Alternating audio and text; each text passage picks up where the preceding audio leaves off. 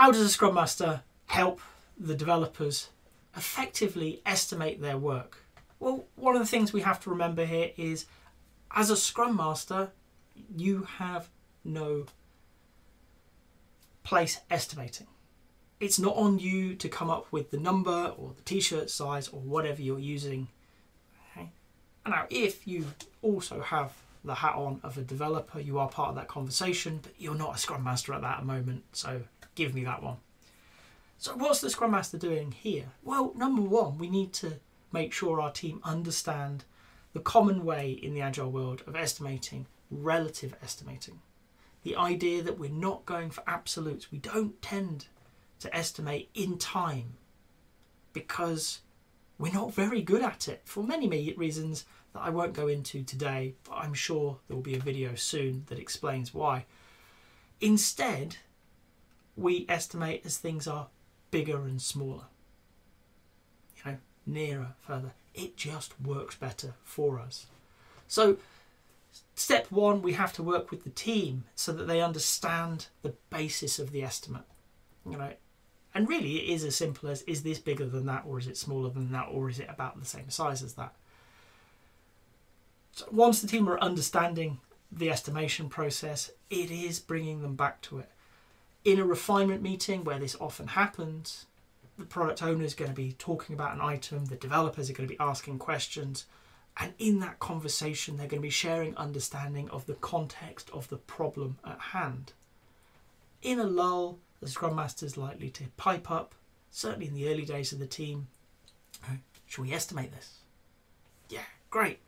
And you know, your tools and techniques may vary, but what we're looking for is a team, each member to on their own think about all the work they've done in the past. How does this compare to those things that we've done in this team? Well, it was like that one. I said that was a five. That felt about right when we built it, so I'll call this one a five. And other members of the team are going to be doing similar things at the same time, similar conversations with themselves, quietly inside their heads. The reason being, as a Scrum Master, we want to keep the equal voice in the room. We want to give everybody an opportunity to have their say. And planning poker is one of the key ways we use. It gives that ability because you've decided on your number. Three, two, one. Everybody shows their number at the same time. What we've done there is really important. Okay, we've given everybody the opportunity to reflect on their previous work. As a team, I reckon this is a five. Okay. Other people in the team may agree or they may disagree. There may be some threes, some eights, there might be a 13 there. Okay, well, there's some fives, obviously the clever people because they agree with me, but there's a three and there's a 13. As a Scrum Master, you're going to invite the conversation. Why a 13? Why do you think it's higher than everybody else? Why a 3? Why do you think it's lower? Let the developers explain their thinking. What we're doing here is giving voice to the outliers, giving an opportunity to explain. Maybe there's some concerns about how we test it. You know, it's going to require this particular system that's quite hard to get time on, etc., etc. Okay. Maybe the three is going to be because actually I've seen something like this before. It was quite easy. I'm pretty sure I can grab it. Okay, that's interesting to know as well.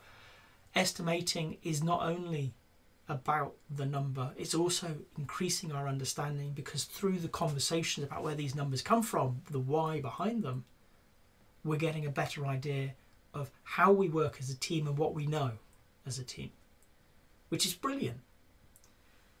So we're creating equal voice. We're also preventing somebody with more experience from dominating the conversation. Because if as we're all thinking they say well i think it's an 8 and they've got 10 years experience and nobody else has anywhere near it everybody's immediately going to go well they're bright.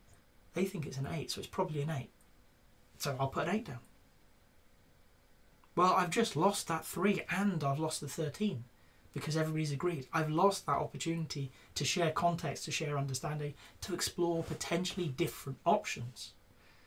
So this is what we're doing okay to help teams estimate is giving them the space teaching them the tools and the techniques how to compare things make sure that their numbers don't drift over time. We keep referring back to particular points to keep ourselves on track. But really, it is about giving everybody voice, making sure everybody has an opportunity to say their thing if they need to. Okay, key to any team is that equal voice concept where they can be heard if they wish, and estimation is no different. The role of the Scrum Master here is not to tell them the number, it's not to tell them you know what they need to do is to give them a framework and with it within which to estimate so that they as a team can grow they can get better estimates maybe but they can certainly get better understanding. And at the end of any estimation we have a number but far more importantly as a team we have a better idea of what the problem is in front of us. If you've got to this point in the video i hope you've enjoyed it. If so a like would be appreciated. If you want to hear more from me, more answers to questions that maybe you've got in the Agile world, please subscribe to the channel. And if you've got a question that you really want answered, drop it in the comments. I promise we'll get around to it. Thank you.